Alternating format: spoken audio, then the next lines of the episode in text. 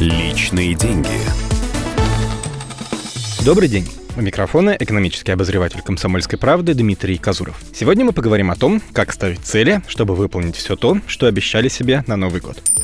Всем знаком порыв начать в новом году новую жизнь заняться спортом, начать откладывать деньги на новую машину или добиться повышения по службе.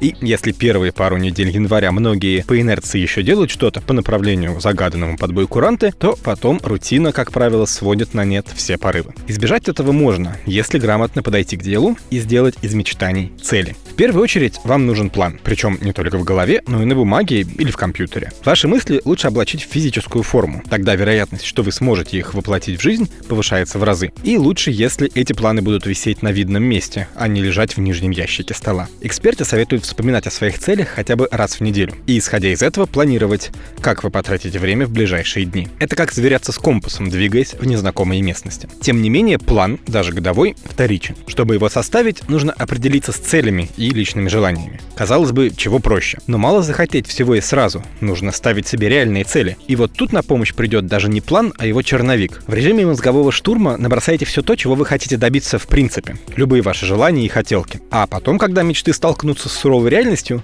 корректируйте список, вынося туда что-то более актуальное и безжалостно выкидывая все бессмысленное и маловыполнимое. Другой важный аспект — количество целей. Кто-то рекомендует ставить одну, чтобы не распыляться, бить в одну точку и точно победить. Так делают спортсмены и карьеристы. Но есть и другой подход — ставить несколько целей в разных сферах. Работа, спорт, хобби, личная жизнь. Главная сложность — соблюсти баланс. Есть одна хитрость. В январе составляете первоначальный план целей. А потом в течение года добавляйте туда новые. Допустим, поставили 10 целей, потом добавили еще 5. По итогу выполнили 12 и перевыполнили первоначальный план на 20%. Часто цели слишком велики, чтобы достичь их нахрапом. Например, похудеть на 20 кило за неделю невозможно. Тогда стоит разбить цель на этапы. К примеру, каждые 3 месяца худеть на 5 кило.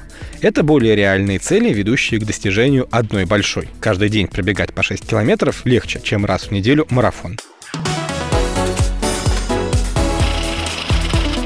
Личные деньги.